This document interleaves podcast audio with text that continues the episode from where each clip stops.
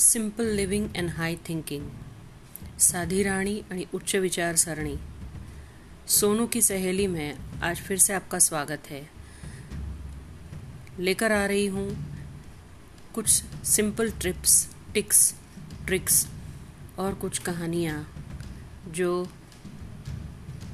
मेरे संस्कारों में, मेरे गुजरे बचपन से जुड़ी हुई है।